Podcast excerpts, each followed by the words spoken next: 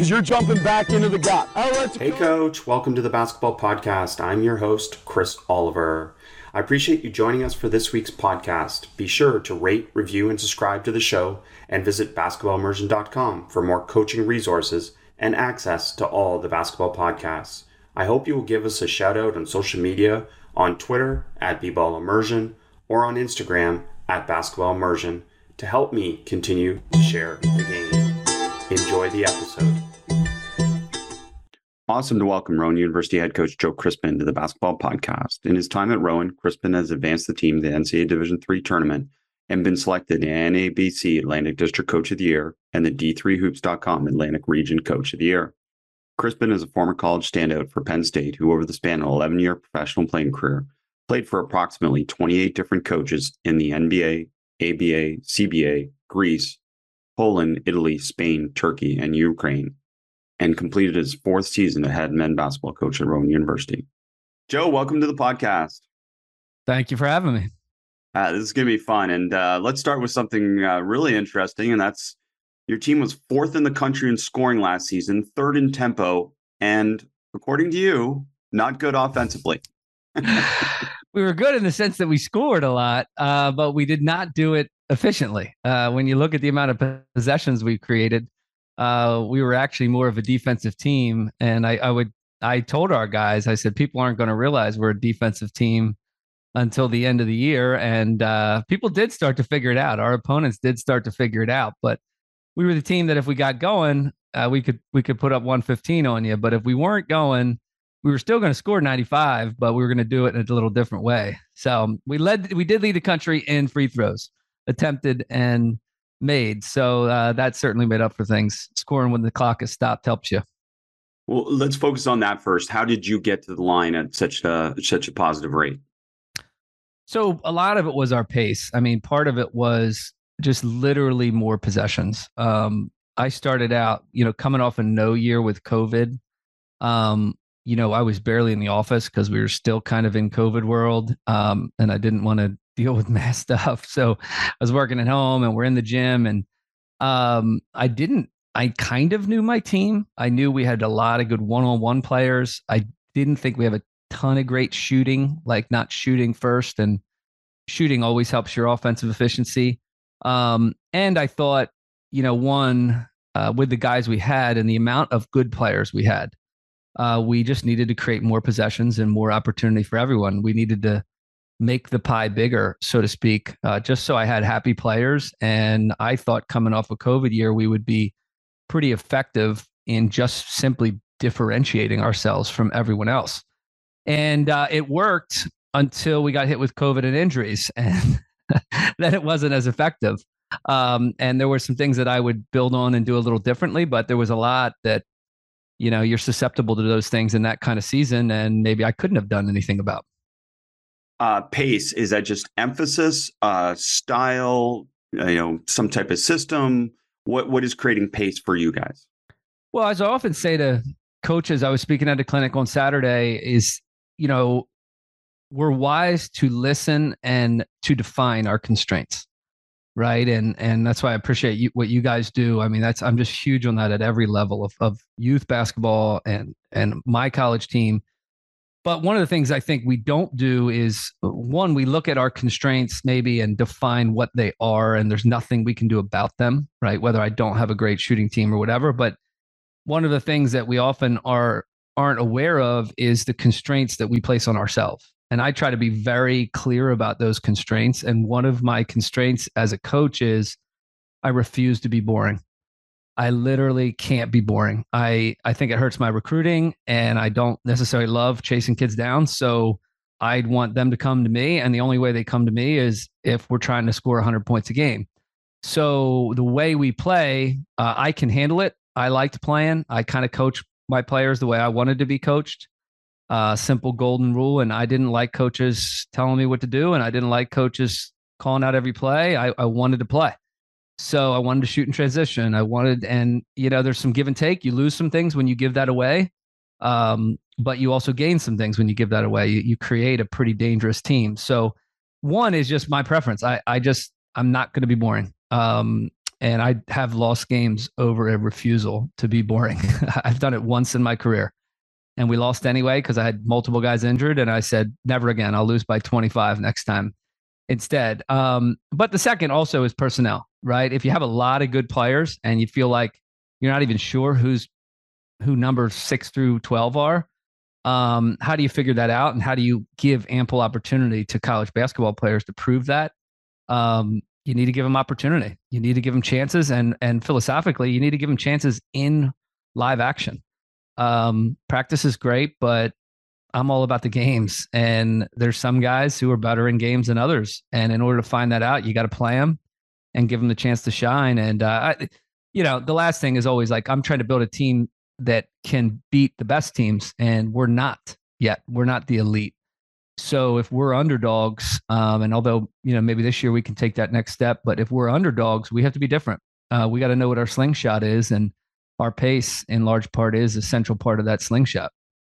And how does that philosophy of fun and I'm not going to be boring, how does that translate to the defensive side of the ball? Well, we we try to be aggressive. I mean, we we are very very aggressive. Um, sometimes a little too much, but uh, you know, there's a way in which there's a way to play defense that makes offense harder. Uh, I'm just simply trying to play defense in a way that makes scoring easier and not just not necessarily always in efficiency terms, right? Because I need more of that and we need more of that. But sometimes it literally is simply volume, right? There's a balance. Every coach will say, well, in order to make more shots, we need to take better shots. And of course, that's true. But it's also true that to make more shots, you take more shots. and, you know, me as a shooter, if you gave me 15, I, would probably find a way to make 40 to 50% of them. If you gave me four, that's a lot more difficult. I think the same thing is true for a team. So, um, I think just the ability to to move in and out of stuff. We press uh, almost all the time. Uh, we might adjust how we do so or to what extent. Some teams we literally never allow them to run their offense ever. Um, you know, that's the opposite of the golden rule. Do to them what you don't want done to you. Um, so we'll disrupt your rhythm and just say, you know, you might beat us, but you're not running your offense ever. And we'll trap and we'll rotate and we'll trap and we'll rotate. Um, you know, we do a lot of things that people would probably think are crazy, but statistically, you know, we play behind guys um, we just jump behind them. We jump to the right hand and just try to trail them and force action. Um, because as I often tell people, you know, people think I'm crazy for doing so, but then you ask your your fellow coaches how much they work on something like that, and they never do. So, what's the risk here? Um, it's just a it's a risk that looks really risky, but really it's not as risky as people think, and that's why we give up 82 points a game, but people are only shooting 40, 41 percent. I can live with that you, you reference doing things that people think are crazy. Isn't it crazy that people think giving players freedom and allowing them to be the best version of themselves is crazy? Oh, it.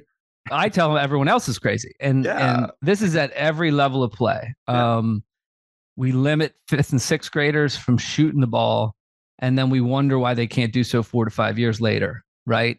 The same thing is true. Uh, kids surprise you. Players can do more than you think and when you put the limitations on them too quickly, um, you fail to even learn how good they can be. They fail to learn it and they often resent you for it. And then you fail to learn it. But from a uh, just a creative standpoint, um, I just think it's wrong. And, and I often say to people, my brother is a commentator. I always tell him, like, don't be the commentator who says that's a bad shot. Says who? Adolf Rupp like who came who said that? Who where did these standards come from, right? And I always tell people I wasn't a rebel off the court, but I was a rebel on the court during my time because um, you know, when the coaches would say you can't shoot that fadeaway, and I said, well, I'm at Penn State. They said we don't shoot the fadeaway. I said, well, you do now because I'm good at it. Like I'm, I can make this shot better than anybody can make any shot. I'm shooting this shot, and I wouldn't relent on that. I was difficult to coach. Oh, you can't shoot threes off the dribble. Says who? I'm shooting 40%. That was gospel. That was law in, it wasn't gospel because it wasn't good news. It was law in the NBA during my time. And it was pure stupidity. Um, so we and what you know, I say this to my coaches every year. We'll have a we'll get on the court, go through some things we want to do differently this year, and I always tell them, remember, we're doing something right now. Everyone's doing something right now that 25 years from now is we'll all know is stupid. Right? We'll all know is stupid. Let's try to identify what those things are. Let's think outside the box. But the lack of creativity, the lack of freedom, it's a sin committed by coaches everywhere for kids and players of all ages, in my mind. Well, already big shout, shout out to Josh Merkel who connected us and told us we would align on a lot of this. Absolutely. Mark knows me well. You know, it's so fun, funny because again, I'm coaching youth players right now, my daughter's age group, and again, people think it's crazy that I'm spending no time on teaching a proper layup or shooting form outside of just some commonalities, and all of it is on decisions. Okay, yep. we're going to coach if you're open, shoot it, and if you're not, don't. Obviously, shoot when you're open, pass when you're not, drive when everyone else is covered. Yep. And that's that's our mantra. And it's so simple to coach that. And to me, that will translate for them throughout their basketball life more than anything else. Because if they get good at that, they'll want to develop their skills and oh, have it fun. It'll change their basketball life. And mm-hmm. we often say that to our parents at the youth level because I have, you know, my own kids I've coached growing up. My daughter's a ninth grader. My son's a 10th grader. I have another son who's a sixth grader. And I got a seven year old playing three on three. And I always tell people like if you can clarify um, exactly what I'm teaching at this moment, then I'm not doing it well, right? And I I always tell the parents um, I, I could impress you more with my the order I could create in any given practice or workout. Um, I'm going to be working with kids later tonight, and I could could do a great job having the cones out and this, that, and the other thing. And yet I'm going to do all these things that make you go, uh, is this guy crazy? and I'd say your kids are getting better. And over time, you'll see they're getting better and they're developing um, puzzle solving skills. We always say, especially with zones and man to man and the things I hate at the youth level, um, uh, is you know we teach kids at a young level, and I'm getting these kids in college, right? I have to I have to let them loose, right? I have to help them tap into to what they really know, their instincts, their gut, uh, because essentially we've placed little childlike puzzles in front of them and they they've solved them and they dump it out and they solve it again and they dump it out and they solve it again. And i said if you want to create a bet a great puzzle solver you'll have a puzzle that always changes. Uh, that's what man to man does that's what trapping does that's what pressure does at least if it's developmentally appropriate. That's what chaos does in many respects um, but if you want to create a good basketball player a great basketball player and even I go to the extent, you know, if you want to create a player, my son says he wants to be a pro. Well, the way to educate that is not the way people think. Uh, it, it's not always pretty either. Well, and, and again, a common thing for youth players again is that we have to follow this. Mm-hmm. You know, we all believe in nonlinear pedagogy, but we must follow these steps. Oh, they can't learn this until this age. They can't learn that till that age, or we've got to follow these progressions of learning. And as you have referenced already, that's not the case. Not all of all. your kids have learned different things at different stages, including going back to the basics of walking. They didn't yep. all walk in the same way and learn to walk in the same way. And at different stages. I mean, yeah. the, the, the story I share oftentimes is um, we started a first through fourth grade three on three kind of full court leg, we call it, because it's really half court, full court. And uh, I did that 10 or 11 years ago when my son was um, six or seven uh, with a friend of mine. And there's clips of it online, the way we do it. And uh, I often tell people that uh, early on, um, nobody was doing this, right? And I had a friend of mine whose son got involved, and he said, he goes, after about three weeks, he said, if I didn't know you guys, I would think this was insane you know, because kids are traveling a little bit, they're doing that, and they're, you know, we got to educate them. Oh, remember, you got to pass the ball, whatever. Uh, very loosely, you know, broad based structure or lack thereof. Um, but they learned the game. But his next line was the best one. He said, "But he's improved more in three weeks than he has than, than my older kids had in years." And I said, "That's exactly how it works, right?" And I think that the the concept is true, but I think what people don't realize is, uh, and this is kind of what why I, part of the reason why I do what I do at the college level is um, we've created fragile basketball players. Um, you know, so I love that term anti fragility with uh, Nassim Taleb is a super favorite book of mine. And I always operated that way as a player. I refused to be fragile. And that's often why I had some conflicts as a coach with coaches. Uh, not bad. I always like liked them and they liked me. But in terms of the way I played, I had this notion that if I could come off this ball screen and shoot a 28 foot three and make it, I'm going to make everyone else's life easy. And I'm going to expose where the defense is fragile. Um, and I always tell people I was in the NBA my rookie year, and that was the easiest place I'd ever gotten a three point shot off. It was no one could guard the three ball screen off the dribble at that time. And that was the best thing I did. So here's this weapon that's exposing the fragility of the defense that you're not willing to lose um, or that you're not willing to use. And that's the same thing with um, college coaches, professional coaches. Not as much anymore in the NBA, but overseas it happens. Is they create players and teams that are very fragile, and if you can identify where that is, you can gain a competitive advantage. So when I say like, yeah, we'll just run out and say, you know, I don't want to watch film all night of this team. So we're just going to trap you and rotate and get really good at what we do. So I don't have to. I can go to bed. Love that. get, get, ready for the next game. Love that philosophy. And uh, I mean, so many things to bring out there. I mean, first of all, your half court, full court reference there. Uh, not it amazing? Basketball helps players get better at basketball. It, it's it's that simple, isn't it? it's that simple. And well, and I always reference the playground, right? I grew up on the playground, and and you know, I have so many stories. Uh, my dad was a was a teacher. Like I have my grandfather was a coach. Dad was a good coach. My mom was a teacher in music. So like I'm surrounded with educators. Didn't necessarily love school, but love sports. But um, I remember early on when I started with the youth stuff, I just said to my dad, like, there were things you assumed about us growing up that you could assume. You could assume we were out at Kendall School playing six on seven and three on three and 21 and one on one and two on one and all this stuff and by ourselves and being creative and using our imagination. And I said, you can't assume that anymore. And that was foundational to what you were teaching us in the winter. I had my dad for three or four months a year until I was about seventh or eighth grade. Every other thing we did was unstructured. Everything we did. We didn't have any summer leagues. We didn't have any fall leagues. We didn't have any spring leagues. We didn't have anything of what I'm doing, sadly, um, or or good. Actually, it was better. It was better than what I can give kids because uh, you know there were different ages, there were different abilities. You went to you changed playgrounds. You went to different places and you interacted with different kids and created new teams. And now we create all this structure that's supposed to make things better, but in fact, it really makes things worse. Right? I have a whole chapter in my book that's devoted to the simple line that everything we needed to know about offense uh, we learned on the playground, and it's true. Well, and the, the difference it's it's not better, it's not worse, it's just different.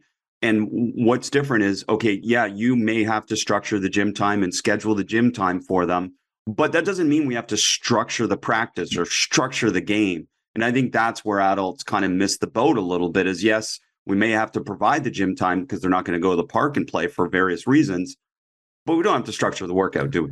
Correct. And and if we do have to structure the workout, this is even the step step, you know, open gyms are a tremendous blessing to kids because mm. uh, they might need to structure those times. But if we do have to structure a practice at any level, we can't skip the foundation because if the foundation isn't there, we have to give it to them, and that's play. And that is a pretty free play. And it also involves things that are unseen, like making your own teams, like calling your own fouls, all these things that we learned because adults weren't around. Uh, we have to give kids a chance to learn it in our practices. If that's what we have, and we're in charge, we can't skip that step. And I think that's a mistake a lot of people make is they're so quick to just skip. They don't realize how important that step is and they often don't realize that it hasn't happened yet. So, you know, when I get kids in a, a small group or a league or whatever, uh, we're running a half court three on three slash four on four teaching based league, but it's, you know, exactly philosophically where we're at we're going to, always tell the parents, we're going to start with the general, we're going to start with the concepts, and then we're going to move to some specifics, right? It's like language learning. You know, if when I went to Italy for three years, I didn't pick up on Italian because I was looking at my textbook the whole time. It was because I was hearing Italian. I was immersed in Italian. Then I had to try Italian a line at a time, and I sounded like an idiot. And people would correct me once in a while, but over time, you pick it up and you become better at listening first, and then you can communicate. So it's language learning um, in the way language is best learned. And you know what I said to the coaches on Monday night is I said, you see the kids get better over 20 minute span of just you know we were we were emphasizing spacing and ball movement people movement and so i've given you this one conceptual thing but it would have been more impressive if i had given you the script if i'd given you the sentence and we'll do that too for this because it's a teaching thing. You want kids to learn what a curl screen is and a back screen and whatever. We'll do that too but the concepts and the the big picture comes first. And you know that's the I, I just use all these analogies all the time and it's true for every single level. College players today i hear it from i hear from so many coaches about what these kids lack. And oftentimes these are guys who have been in college their whole career so they don't know why and i just always tell them like if you spend more time at the youth level you'll figure out why uh, your book, Offense Wins, a player's 12 foundational principles for great basketball offense, uh, available on Amazon. I know you won't plug it that way, but uh, no, thanks for the plug. Yeah, no, I appreciate uh, it. I probably you know, should. It's out there. Should. I forget I wrote it. Well, hopefully after this, people will read it and uh, connect more with this because, uh, yeah, I, I am on your side. Like, I really think we can do better in development, but we often think of development as, again, fundamentals and when we think about fundamentals, we've got to redefine it because you just explained what fundamentals are. Yep. It's space. It's finding space, creating space. It's not a dribble. It's not a pivot. It's not these things. They can learn these things to add value. But the initial part is just learning how to space and learning how to play. And that applies to both offense and defense, doesn't it? It applies to offense and defense. And it's a retraining of the gut in many respects. So if we're training offense and defense well, um, we can train them at the same time. And, you know, that's a mistake I think a lot of coaches make at every level is, you know, they operate like offense and defense happen, happen in separate universes. And they're so intertwined. I mean, you want your offense to be great with an advantage. Well, you want your defense to be great at a disadvantage. So those two things are not mutually exclusive. You can work on those things at the same time every single day. Um, if you just do shell drill, with no defensive disadvantage, all you're working on is the beginning. And what I often tell coaches is I said, you know, and I might be an extreme sometimes. Sometimes I got to work more on the beginning as a college coach, but I spend the vast majority of my time working on the end, not the beginning, on offense and defense. The end of offense is we have a slight advantage that we want to build upon and get a good shot.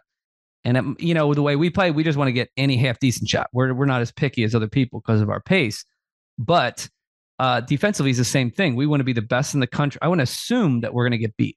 We're not playing the sisters of the poor here, right? Like we're playing good college basketball teams with good players.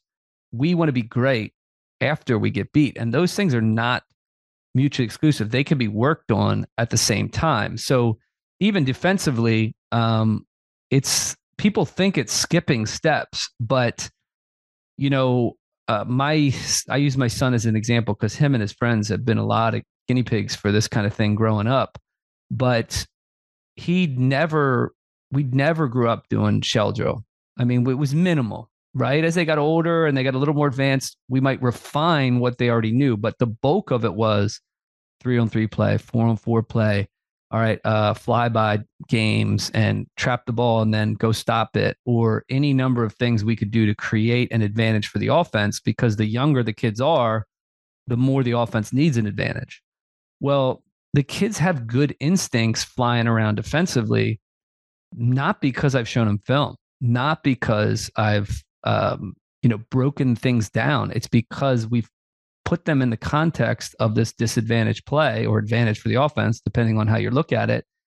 And they just know. And what I often say to him um, is, you know, if I asked you, how did you know to go do that? Or how did you know that guy was going to be open? Or how did you know to throw this hook pass across court to the guy in the corner off this ball screen? He knows now the answer is, I don't know. I just knew that's the kind of that's the kind of player you're trying to create. You're trying to play a, a, player who can who can play with his guts. And you know, I I attract these kind of players because this is my philosophy. And when players see it, they know it when they see it, right? And they know they want it, so they end up, you know, transferring here. Um, and usually the good players want that, but there's plenty of kids who can't do that because of the way they were brought up. They they need this same puzzle over and over and over again, and I think they're they're pretty fragile and they're not as effective, sadly, because of it. Well, I'll promote your book, and you just promoted my membership community because that's exactly what we share. Yeah. That that that advantage, disadvantage, and figure it out, and you know, oh, figure it out's my my favorite three words. That's my favorite three coaching word. Yep, it's, it's all the time, and I say it all the time as a parent. I say it all the time as a coach. It, figure it out. I can yep. give you an answer that I think is the best answer, but that doesn't mean I'm right. Yes, because your answer might be different than mine, and I said it to my players. Is all different, isn't it? yes, yes. And you're trying to create players who have more and more answers, mm-hmm. right? And I, I always say to people, again, I go back to why we started this little three on three league and why my programs are run the way they're run at the youth level, but then also at the college level. Is I said, like, for me as a player growing up, um, one of the best compliments you can get, um, especially as a boy from the suburbs, like when you go into the city, is that kid can play. Like he knows how to play. And it, I always say to people, what do we mean by that? Right? Like we mean a lot of things. There's that's a loaded thing. It, it means you can essentially go into any context in the world and play. So you can go to some guy who's run a set every single time and make that work because you have the language to understand what he's teaching, right? And if you want to survive long enough in the basketball world, you're going to encounter that, right? But you can also go to the city playground outside your element and make that work too right? And uh, uh, you know especially speaking as somebody who played in the pros you know i went to the lakers and we're running the triangle offense and i had to understand the language well enough to at least hang and make the team and give myself a chance. But then three months later i'm playing for somebody that you know wants to score 150 flying up and down.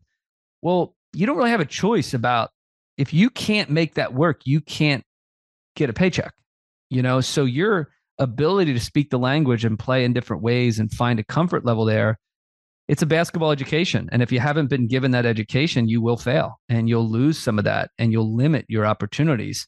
Um, so the broader the the experiences uh, the more you can increase that language in diverse ways the more you're somebody who can just figure it out uh, the more opportunities you give yourself. And it's just an incredibly uh, underestimated value. Playing in the triangle uh, did that did that help your philosophy? Because the essentials of the triangle is obviously it's a structure but then within that structure it has a solution or a possibility to anything. Yeah absolutely. It's got an answer for everything. Mm-hmm. and mm-hmm. you know i've done uh, even as a coach like i've used uh, scripts right we call them because i had very clear defined and it depends on your personnel Mm-hmm. You know, even in the the book as a context, like I wrote this, I finished writing it in like 2013, uh, shortly after I had retired. Um, so I wrote it before I ever coached uh, on purpose, and I'm rereading it now. And there's a couple things in there that I would go, mm, I don't know about that, but I wrote it because if this is how I felt as a player, and this is these are the complaints I heard the most as a as a, a player in the locker room then I that's a limitation placed on me as a coach that I have to respect. And my experience with the triangle, I think I I write most of the chapter two about that, is a positive one. Um, it was these limitations that were our guides that if you just understood them well enough, they made play more instinctual, right? So, you know, in high school we ran the we played really, really fast, but we would default to just running the flex, right? This is mid 90s. We'd run it really, really fast. We would shoot as quickly as we could, but it was super basic. But you're dealing with, I was the only kid on my team my freshman year pretty much who dribbled my left hand. Everyone else was, so we were limited. Well, that helped us play.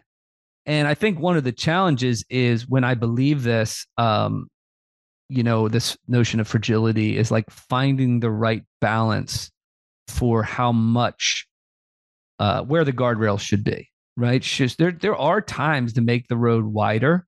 There are times to, to make the nar- road narrower, depending on what level you're at, on who you have, right? Um, on how many you have. for example, right? Um, you know, uh, I always said this that you mentioned Coach Merkel, right? He's got he's got the best player in the country. Well, his guardrails last year, at least, his guardrails were more narrow because of that. Um, that's wise.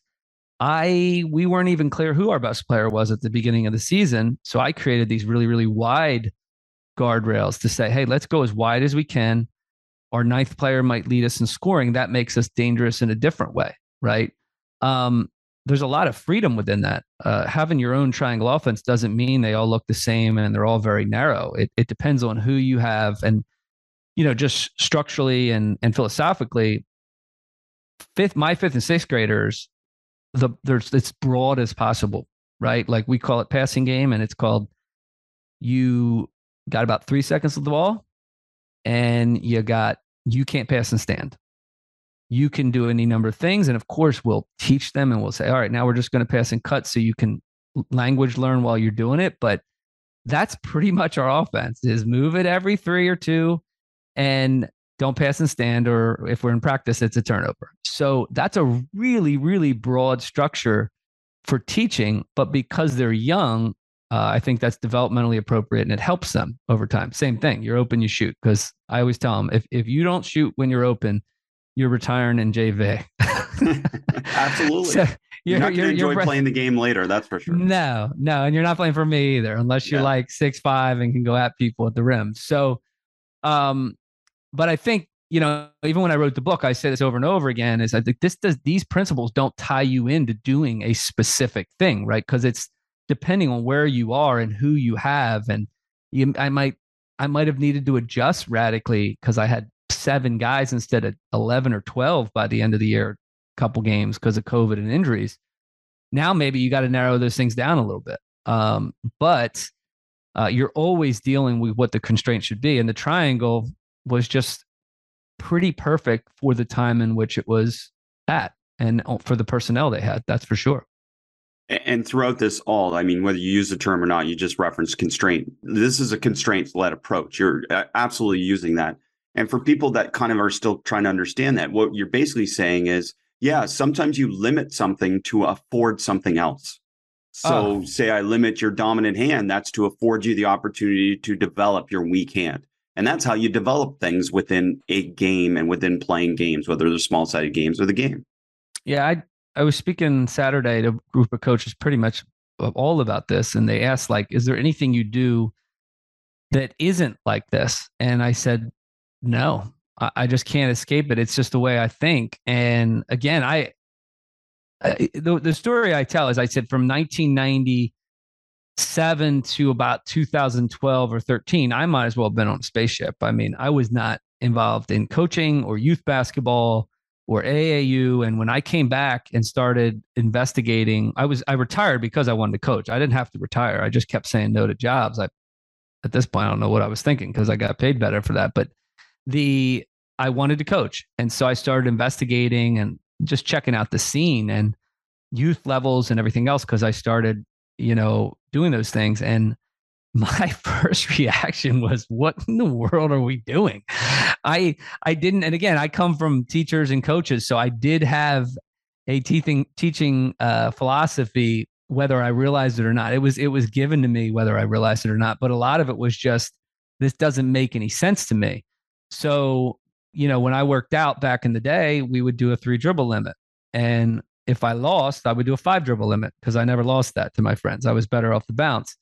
Well, you know, when we started playing one on one, I thought, I don't want these kids taking seven seconds jabbing people down. So, all right, guys, you got three seconds. We're doing a closeout. You got three seconds to score. You got three seconds to shoot. All right, guys, now you got five seconds because you're attacking from half court. All right, now you got five seconds, but these catch and shoot ones, or three seconds, but these catch and shoots are worth five because I want you to shoot them, and everything else is worth one, two. It just was the, it just, that's what came to mind, right? If I wanted this kid to learn what I wanted to learn, and I often say to youth coaches, especially, but it's true at the college level, with all kids today, you want to trick them into learning what you want them to learn. Uh, always, not as much as possible literally always. So, what's the game coach? What's the rules? What's the limitations are just normal questions we ask in our program. And and again, it doesn't lock you into anything because a lot of these games and structure for us uh, are pretty wild. Full court, five on four continuous, one guy dropping off. You need to communicate. Turnovers are minus five, layups are plus five. They got all these things, but they're designed to reinforce what we value. Um, and when you do it that way, again, kids process that and they start to adjust to those rules on their own and become wiser basketball players. Hey, coach, a brief interruption from our podcast to tell you about basketballimmersion.com. Get the most out of yourself and your players. Since 2014, thousands and thousands of coaches have become members of our community. We would love for you to join too, but don't just take our word for it. Listen to what a recent new member told us. I subscribed to Basketball Immersion on Monday. What an awesome site. Beats the crap out of Netflix. And here's what a long term member told us BDT and eliminating the fluff has been the reason we have become successful as a program. A basketball immersion membership has been our secret weapon. What are you waiting for? It's time to next level your players and team. Join our membership community at www.basketballimmersion.com. We look forward to sharing everything with you. I know we're going to talk about it a little bit later, coaches uh, not saying the things they really want to say. Um, and, and, I feel that way on this podcast, obviously, a lot, and I, I'm respectful of things. But when you just brought up dribble limits, that is such a trigger for me because yep. I just feel that unintentionally coaches have caused so many problems for players with dribble limits. Dribble limits are one of the dumbest things you can do because it teaches players to pick up the ball without a decision. And we yep. never want that. And when I watch young players play, the biggest problem is they don't pass to advantage. They dribble till they're stopped, they pick up the ball, they're dead. And now we have to work on getting out of trouble all the time. And uh, that's such an easy solution based on what you just said, which is give them a time constraint. We'll give them a direction limit sometimes, but a time constraint. Hey, score. We don't care how you score. Get a shot off in three seconds, five seconds. The, the time constraint is my absolute favorite. And the yeah. only time I ever use a dribble limit is essentially within about 12 feet mm-hmm. so that we could work on the pivot foot. Okay, right? so you're working that, on a specific dead situation, right? Yeah, you're trying Same to work. You're trying to get them to shoot, and sometimes we'll do zero dribbles, five seconds in the post, and they essentially pivot until they can get a shot off. So if you, you know, even that's contextual, right? It's not, you know, you can pivot in a circle all day you want without defense, but when you add defense, now you're increasing learning exponentially. So it, that's the only time I've ever I will ever, and I I do do it, but it's very purposeful, and there's they're learning how to get a shot off with the pivot. They're not, yeah. you know, and again, they're usually kids who can't handle the pivot foot and time constraint because then they would freak out and throw a hook shot over the backboard. And saying that, that's what we do. We we I know they're going to be in this situation throughout their life, so I have to now say, okay, take two dribbles and go dead, and now yes. we'll teach you how to get out of trouble. Yes. And that's and always you, a small sided game. That's not a one on one. That's not a one on oh. That's a game situation. Yep. Yep. And you can create defensive rules and any number of things. Um, I forget where we started with that question. I don't know, but I have another thing that I want to oh, go Oh, time constraints. If okay, I go to go. time constraints, yeah. if I can just please make a plug, I have like 75 minutes on YouTube on why we need a shot clock. Um, because I, I, unless it's my son's game, I have a real hard time watching high school basketball in New Jersey because the games are in the 30s or 40s. And the shot clock is the greatest example of the constraints led approach. It teaches better basketball, right? So, 100%. what I always tell people is, you know, in the States, we do have more really good basketball players, but most of them are playing without a shot clock and are therefore dumber than the kids internationally.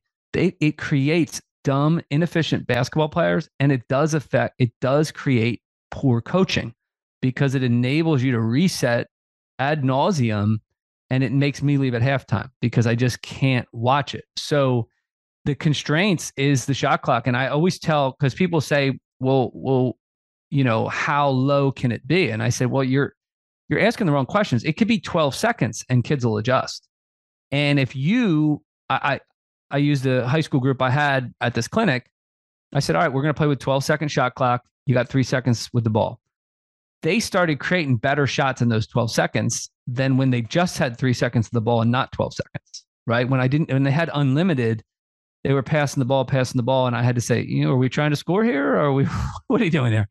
So the constraints are the teacher. Right. And I think it's wise teaching but it's also what I call just a calculated laziness. Um, it's better teaching, but it's also like, I don't want to yell at you to move the ball.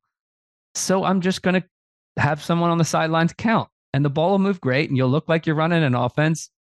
No, you're just listening to the three second clock. That's what we do. Trying to create an advantage and Yeah. in, in a shorter time. I. I'm all with you with an shot clock. I just there's no there's no argument to have a to not have a shot clock at this point that makes any sense. None. Um, the rest of the world, as you know, having played what for 28 different coaches and different Yep. places around the world. I mean, you know, I mean, the rest of the world plays with a shot clock, and we always reference the Spanish system, the Serbian system, or this or this or this. You know, it's not necessarily better coaching. It's just that at a young age, the constraint of the shot clock encourages players to play with more decisions and to play faster. Well, and they have their also it's it's different constraints too because the the kids there um, are typically not as athletic and skilled as our kids in the states.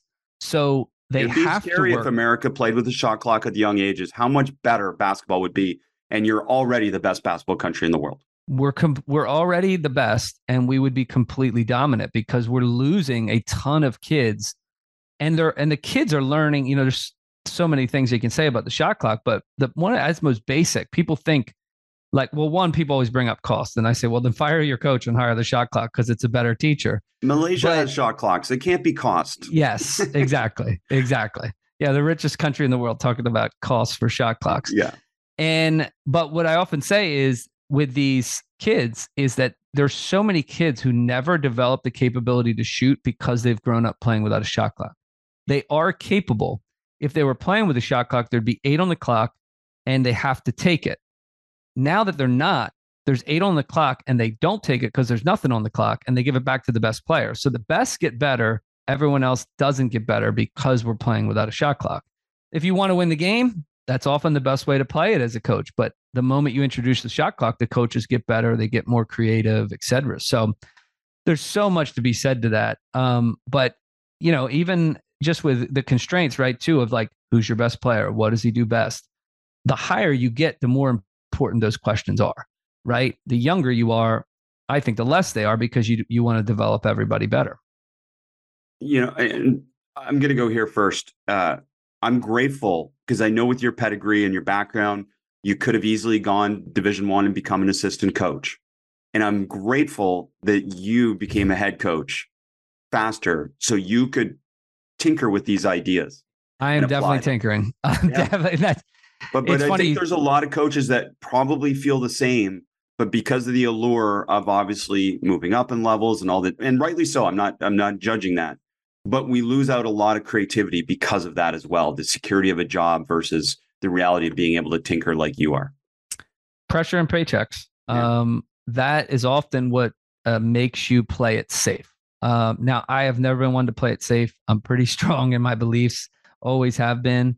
Um, and I want players to have fun. And I think I can explain what I believe well um, enough to justify it in the press conference. That the other thing I always say to my brother, it's the pressure, it's the paycheck, and it's the press conference that often dictates someone's uh, philosophy or someone's decision making as a coach. So, you know, he's even, my brother's even said that to coaches who make millions. Uh, they'll say, Hey, what's your brother up to? And he's like, Oh, you know, Joe, he's trying to score a hundred. He's trying, he's trying these things. A couple of them don't work. And, and sometimes they don't. Sometimes I go, eh, I don't really like that. I got to change that. Right. There's things I'll do differently this year because of it, because I literally am tinkering and I'm free to because when we lose on Wednesday night, I might be the only one who really, really cares.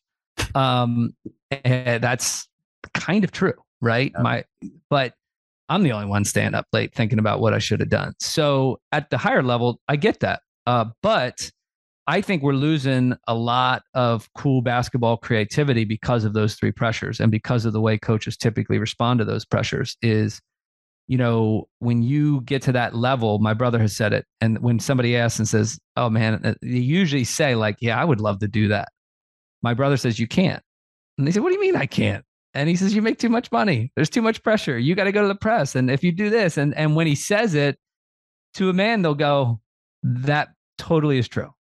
And it is true. Um, i think the sad thing is it, it's more effective than what people think. And that's the thing they underestimate.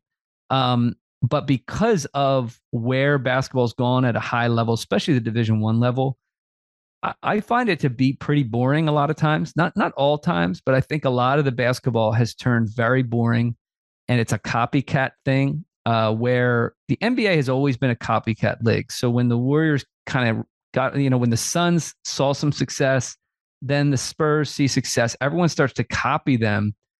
And now the game actually gets better because of it. Uh, in college basketball at the high level, we used to have a lot of diversity, and everyone talks about diversity now and only skin color, but we're talking about the way teams play. Um, you know, we had Loyola Marymount, and people remember that, but they were the extreme. We still had Oklahoma average averaging 90 to 100. We still had Texas doing that under Penders. We still had all these pockets where you know, in Final Four games that were in the 90s, right? And nowadays you have only the best teams with the ability to do that. And I, I don't think people are thinking clearly enough about that because if you're the underdog, you really need to differentiate yourself. Um, but I think what most people are doing uh, is just all trying to play like Goliath to keep things close so that at the end of the game, they have the normal coach answers that are all cliche and a bunch of nonsense because uh, is that we're going to do this and we did things the right way and then they executed better than we did. No, they didn't. Neither team did. The, the other team's best player hit two shots and your team didn't. Like that's that's what really happened in the game. That's what the real story was. You didn't execute your plays and this kid made a play and made two tough shots and your kid didn't. That wasn't execution, right? I watched the game. And but that is what flies at the press conference. So therefore, that's how we'll play. Um, and there's risk, there's unbelievable risk involved in that, but it's hidden risk that people have just come to accept and act like it isn't there. And that's a whole nother. My brother and I were actually just talking about that one on our on our new radio thing. Well, and I agree with what you're saying, but where I consider there to be no risk is to change how you practice because the press aren't watching how you practice. And that's where I still feel I, I, don't understand why people don't consider playing basketball the best way to transfer things to a basketball game. And these drill based on air practices featuring a lot of one on oh skill development stuff, we know that's not the best way to develop players. And we're still holding on to this notion uh, from a textbook 50 years ago of what basketball development is. And we just, we're just smarter. Like even the things you've said in this podcast, there's evidence, research based evidence in teaching and learning circles behind everything that you've said that is supported. A hundred percent, and a lot of it are, are, what educators are trying to do in the classroom. I think the the thing is is at high levels, um, oftentimes they're full of people who haven't developed those teaching skills. I mean, that's Agreed. one of the reasons why I. That's where I am. You know, I'd like to coach at a Division One level someday. I'm in no rush. I have a great life, and maybe I don't. I don't know, but I want to become an expert teacher first. And usually, what gets you the job isn't the same thing that makes you really good at the job at that level. And 100%. that's because, frankly, a lot of administrators have no clue what they're doing. Search firms don't know what they're actually looking for. It's a game, right? It's like he's tied in with so and so, and the agents are involved. And I'm just not playing that game. I, I already did that game for my professional career. I don't need that. But um, is is it to become great at something? uh, particularly in the realm of teaching, you have to do the same thing we're talking about with these players. You have to diversify your teaching circles, right? So I always tell people my first two years, I was with the men's and women's teams at Rowan. I did not want to coach the women's team. And yet I learned more and enjoyed it more than I ever would have imagined. I did not set out to start a bunch of youth basketball stuff and think through all this stuff. And I actually, another plug, I forgot I wrote a handbook about all this stuff for the season and I got to update that. But I just did it. I do things just because I really I'm passionate about it and do it, and then I don't forget all about it. But um, and I want to learn as much as anybody. But I think that notion of teaching and philosophy that's not emphasized in our current climate. Now, if frankly, like I think a lot of what sells people on getting a job is what looks good on Instagram or or Twitter and it's not substance it's just nonsense that's not that important of like hey i went to 45 events in the last 30 days that it, it means nothing like we this is these are the kind of things that like you have to work hard, right? You have to recruit, but it's it's a lot of it is nonsense. A lot of it's a game people are playing. It's not anything of any real substance, but that's what flies right now. And I'm just I just I'm just not the kind of person who can who can fake it. We'll have to do another podcast on things we feel are overrated in coaching because I'm sure we both have lists of those things. Uh, but it does strike me. I mean, I get the importance of recruiting. I know recruiting is important. I know having good players is important. You know what is also important? Being able to develop those players, being able to coach those players. And I just think the NCAA Division One model, especially, is just so emphasis on so much emphasis on recruiting that it negates that other part quite a bit. And how about if you had someone on your staff that could just coach the crap out of those players and help them improve? Like that puts it in a situation where you've got the best of both worlds. Hundred percent. And in terms of development, I mean, there's a there's a lot of creative development people out there.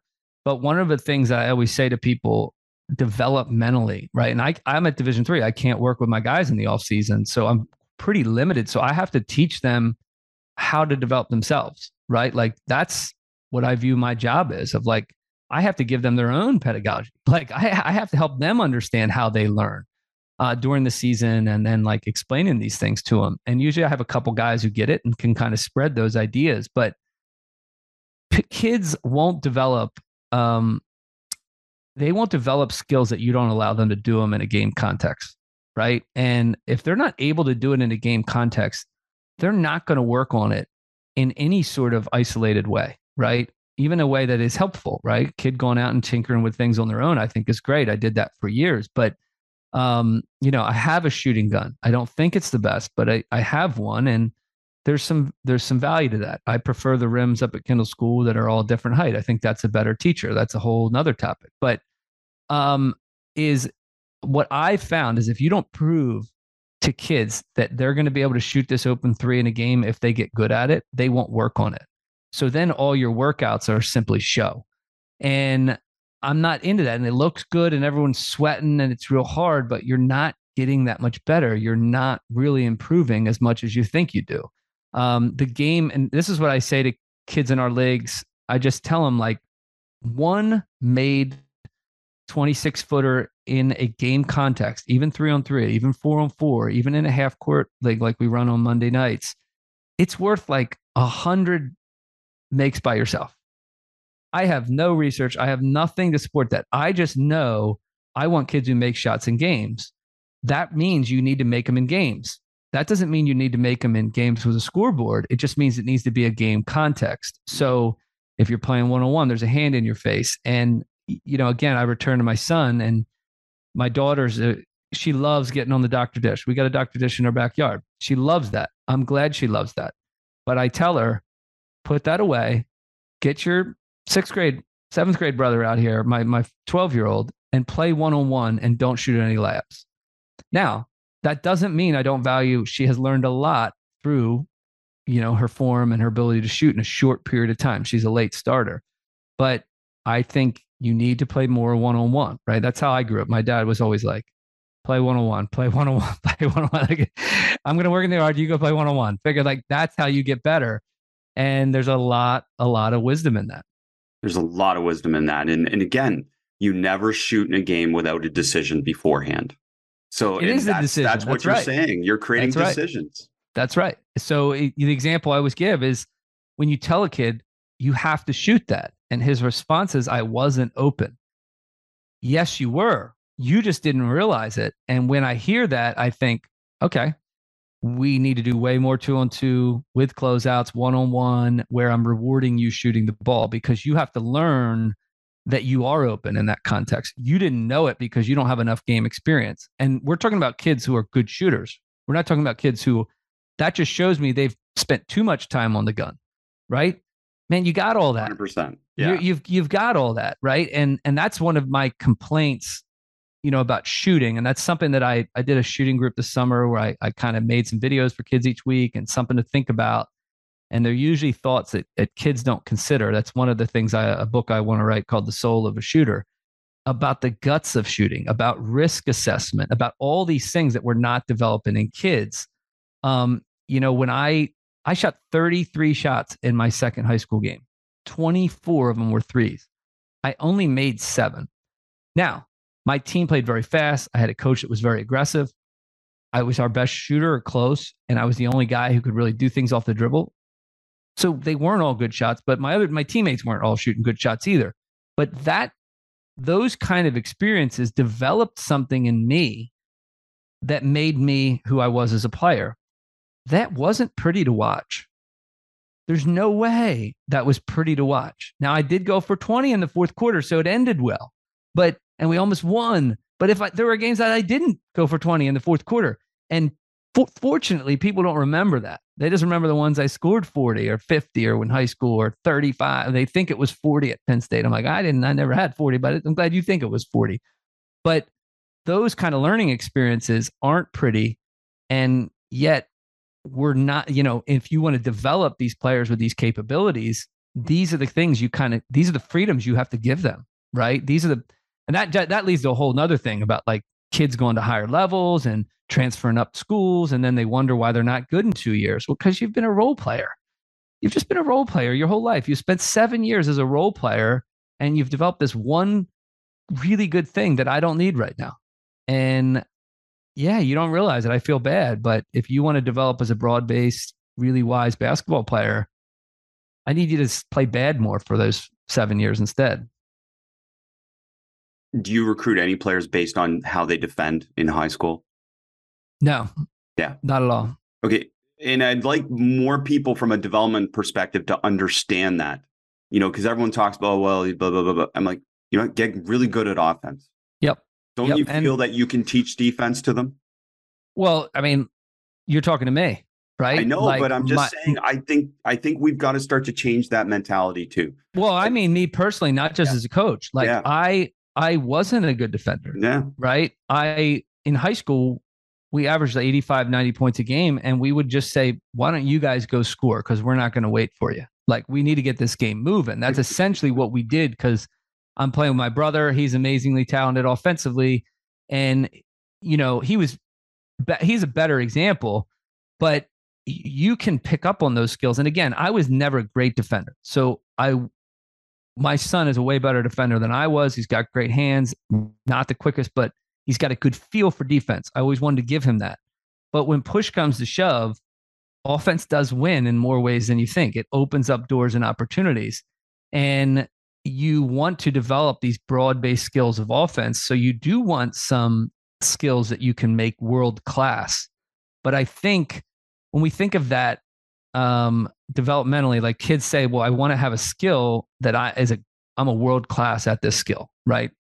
Um, that's later on in life, right? You don't want to develop that too early, right? You want to set the stage so that you can develop it, but you also want to develop it in a way that's pretty distinct, pretty um, specific later on.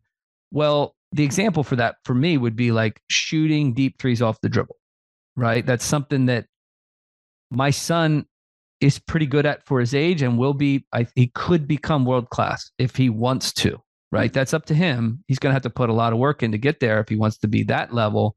But how do you get to the point where you have that possibility?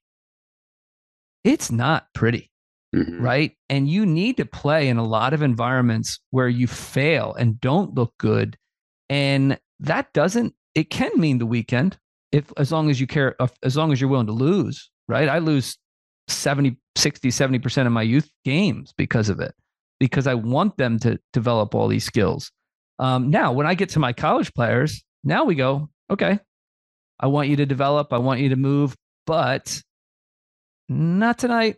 It's wednesday night and we're here to win a game and we want to win by 25 and i don't need you shooting a fadeaway 20 you know 15 footer because i got him him and him who are better and you can finish around the rim now you now you specialize right?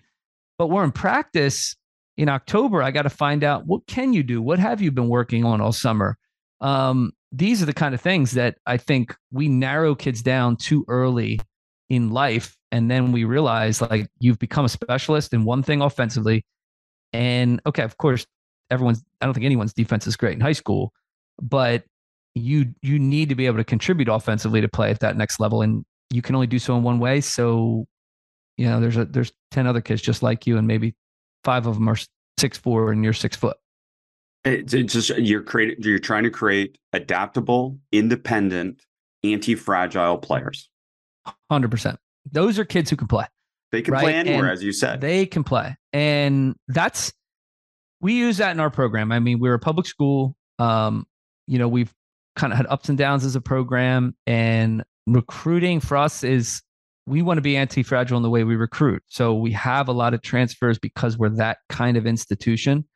Um, I also think older players are better and I like kids who have suffered. So they are a little they're fragile in some respects because maybe they've had a negative experience, but they're anti-fragile in the sense that they've they've learned that they don't like something. So they're clearer about what they want as players.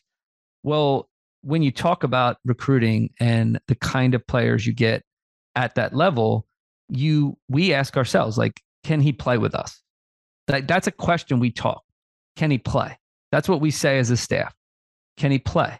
Well, what do we mean by that? That doesn't mean all my players are very different. They're very different. Usually we want we don't want more than two of the same, right? We got we can handle two if you're pretty similar, and maybe we can handle three or four if you're like crazy knockdown shooters. Uh, but usually you got to be able to do something else too, good defender or whatever. But we're always asking that question: Is can he play? And that's that's our vibe, right? That's our vibe as a program. Is is we we just play. What do we do? We just play. We hoop, right? We ball. That's your ballers, right? This is why I always say to them, like, I joke with them, like, you really need. It doesn't mean we won't use some structure they can build on, right? Of course, we'll do those things, but I always joke with them, like, uh, one of my first, uh, my first NCAA team. Um, we went to the NCAAs. I said we got to adjust this inbounds play. We had one, but we could do like four different things off it, and it was up to them to make that read, and it was very, very effective for us. And our guys had good rapport with each other, and they communicated well, and they would solve the problem. And then I was like, all right, guys, they're on top of this, and they're zoning up on us. Let's let's give them a different look. You're pretty much doing the same thing, but let's look it up here. And one of my players said, "Coach, you putting in a play?" And I said, I oh, so naturally I turned it on him, and I said, "Whoa, whoa, whoa. timeout." You know, this is, I said, I, I was under the impression that we were some serious ballers around here. I thought that's who I had as a team. Am I wrong? Do you need you need more help from me?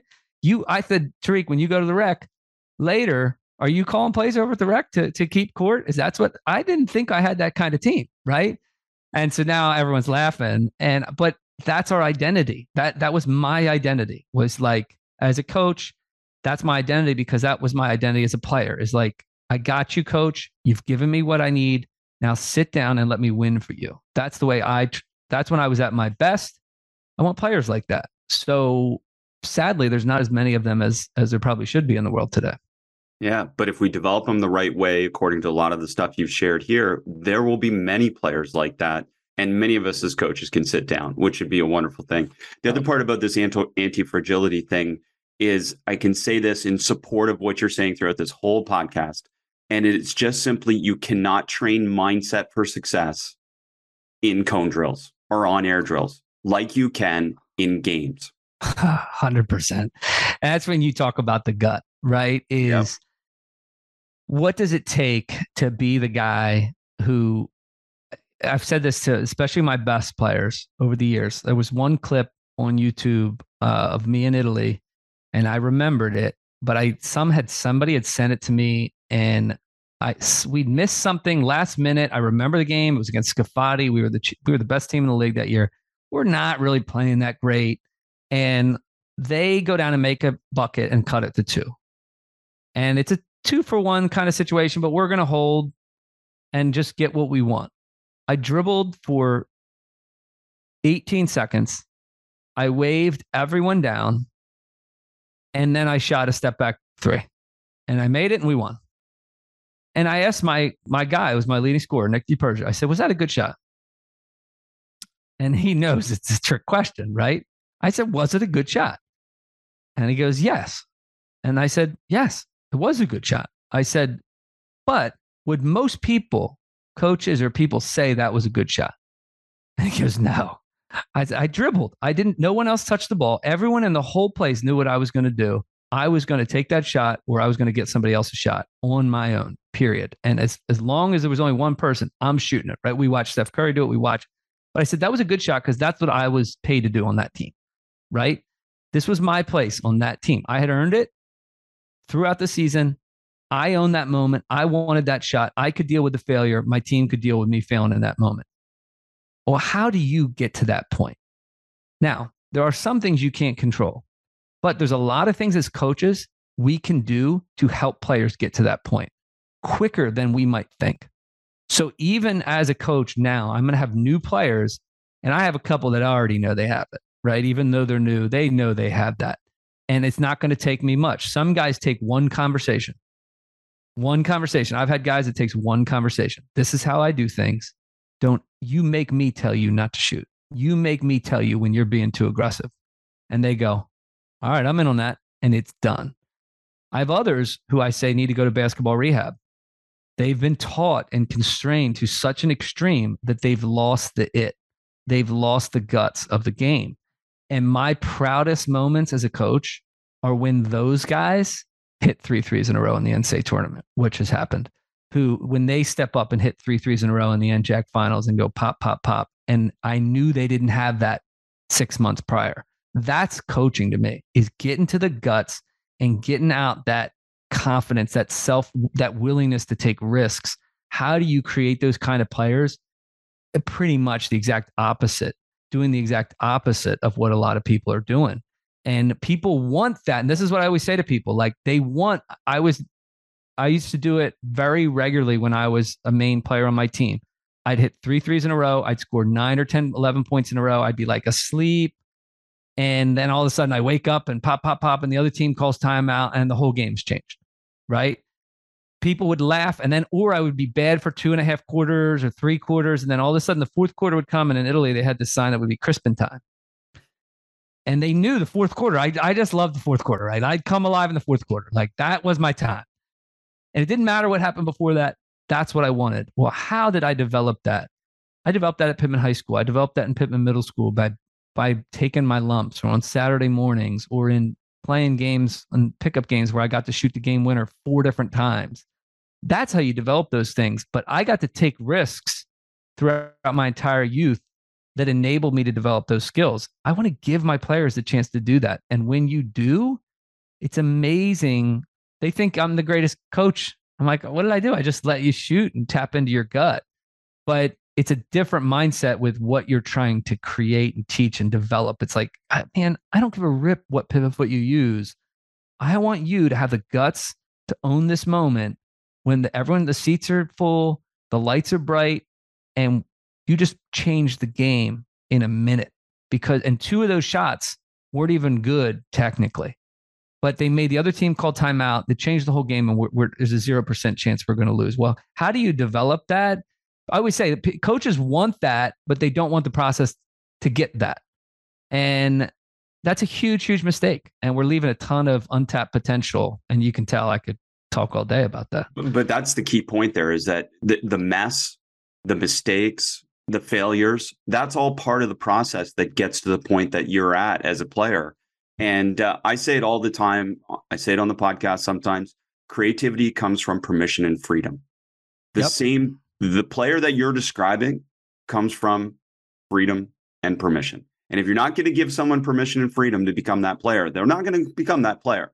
Nope. And again, this other part of this that you're saying is look, this player does not come from building this base of one on one skill and then expecting them to be able to apply it in a game. You got to learn from the game. And and the other thing I would say to that is you have to learn from the game, right? Even if the game's to seven, if you get to hit the game winner to get to seven, that's a game winner. Well, if you play enough of those games, you've hit thousands of game winners, right? And even with the the the gut mentality of like trying to cultivate the the gut is I think a lot of coaches, just in my experience, um, are just bad risk analysis. They're doing bad risk analysis because they're seeing the risks involved in missing two of those three, but they're not really weighing it against the benefit of making three in a row. And there are such tremendous benefits. The the one story I, I always share is when I was in Spain, I got there mid half of the year and I, I, was a wild card, right? Like I did shoot, I played like Curry before there was Curry, right? And I wasn't as good as him, but I, I don't know, I, I could shoot the three really, really well at a high clip, but I didn't do it in the normal way. And a lot of coaches struggle with that. We had a coaching change while we were winning. And probably three weeks into this coaching change, four weeks, I had a game where I had 35. We won by 20. There was 11,000 people in the gym in Spain. It was wide open and it was fun and we we beat them and it was a nice little win and they brought me in the office a couple days later to watch film and they had broken up all my shots individually um, out of context and so i'm watching right and i'm 28 at this point i guess and i'm pretty stuck in my ways to a point of like i know who i am right like if you don't like it i'll go somewhere else but this is this is how i can help you and what they were showing was like how outside the offense this was, right? I, am one on four and I'm pulling up for three and I'm hitting it. And there's 11,000 people going crazy. Then there's another clip where I pull up from, you know, mid range and I miss it. And well, I, I like this one. I didn't like this one. I didn't like that. And so essentially what he was saying was, I didn't like how you scored the 35 to help us blow the other team out by 20. And his English wasn't great. So it was kind of me and the assistant coach. And I'm trying to explain him. And I just said, listen, like, you just brought me in here and you neglected the entire context of the game. So you you neg- I made the other team call two timeouts. They only get four or three, I think, in that league. What's that worth to you? Right? What's that? Where where is that in your risk analysis? Right? We won by 20 and we broke the game wide open. And oh, by the way, I scored more in the first half than I did in the second half because in the second half, they made an adjustment to all these things and my other guys were going off. So you are sitting here breaking down the game of page 11 in the textbook that you have in your mind, and you've lost the soul and the guts of the game. Well, guess what else he lost? He lost me. He lost me. I'm just like, dude, I have a skill that nobody else in the league has. And now I'm not really believing in what you're doing because you don't really understand what I can do to help you win. And eventually we ended up losing in the semifinals and he played me less than he probably should have. And we were loaded. We had no business losing. But that's what happens. And we do that to kids at every level college, high school, JV, freshman, sixth grade for crying out loud. Like how many fifth and sixth grade coaches are yelling at kids not to shoot and to get the ball to the kid who hit puberty two years before everyone else, who's not going to grow another inch, by the way, and then they're going to wonder four years later, they're going to be yelling at the opposite kids to shoot, and they're going to wonder why they can't do it. Right? It's so wrong. But it's also the contextual. This this game is messy. This game is about feel. This game is about guts. And if you are a good risk assessor, you'll realize that if you let your players tap into that, you will lose at times because of it, but you're going to win more. And I think as a college coach, I think you'll attract better talent with a little less work. Come to think of it, I I think. Coach, so many amazing things. Thank you for sharing with us. Uh, I cannot wait to watch your team of five Joe Crispins on the floor all the time. that, that that's my dream to watch that. well, we, we always try to keep it fun. And that's where we tell people, especially locally, say, hey, now if you come watch us, uh, the one thing I can sure is we're never boring. Uh, that doesn't mean it's perfect every night or it's always pretty because if you don't bring it, sometimes it's not. But I really, and that's the last thing I'd leave you with is like, basketball is supposed to be fun. Uh, as a player, I often was too intense and too concerned about winning, but it's supposed to be fun. You're supposed to be able to stretch yourself and your boundaries. And I think when you tap into the the, the true joy of it, um, you you often increase your chances of winning at the same time. Coach, thanks for listening to the Basketball Podcast. We appreciate your ongoing support. Please consider going to basketballimmersion.com and immersionvideos.com to check out all the products we have to offer. We appreciate your support and we look forward to continuing to share the game with you. Thanks for listening. Be sure to rate, review, and subscribe to the show and to give the Basketball Podcast and this week's guest a shout out on social media to show your support for us sharing the game. And to stay up to date on all things basketball immersion, subscribe to our newsletter at basketballimmersion.com slash newsletter.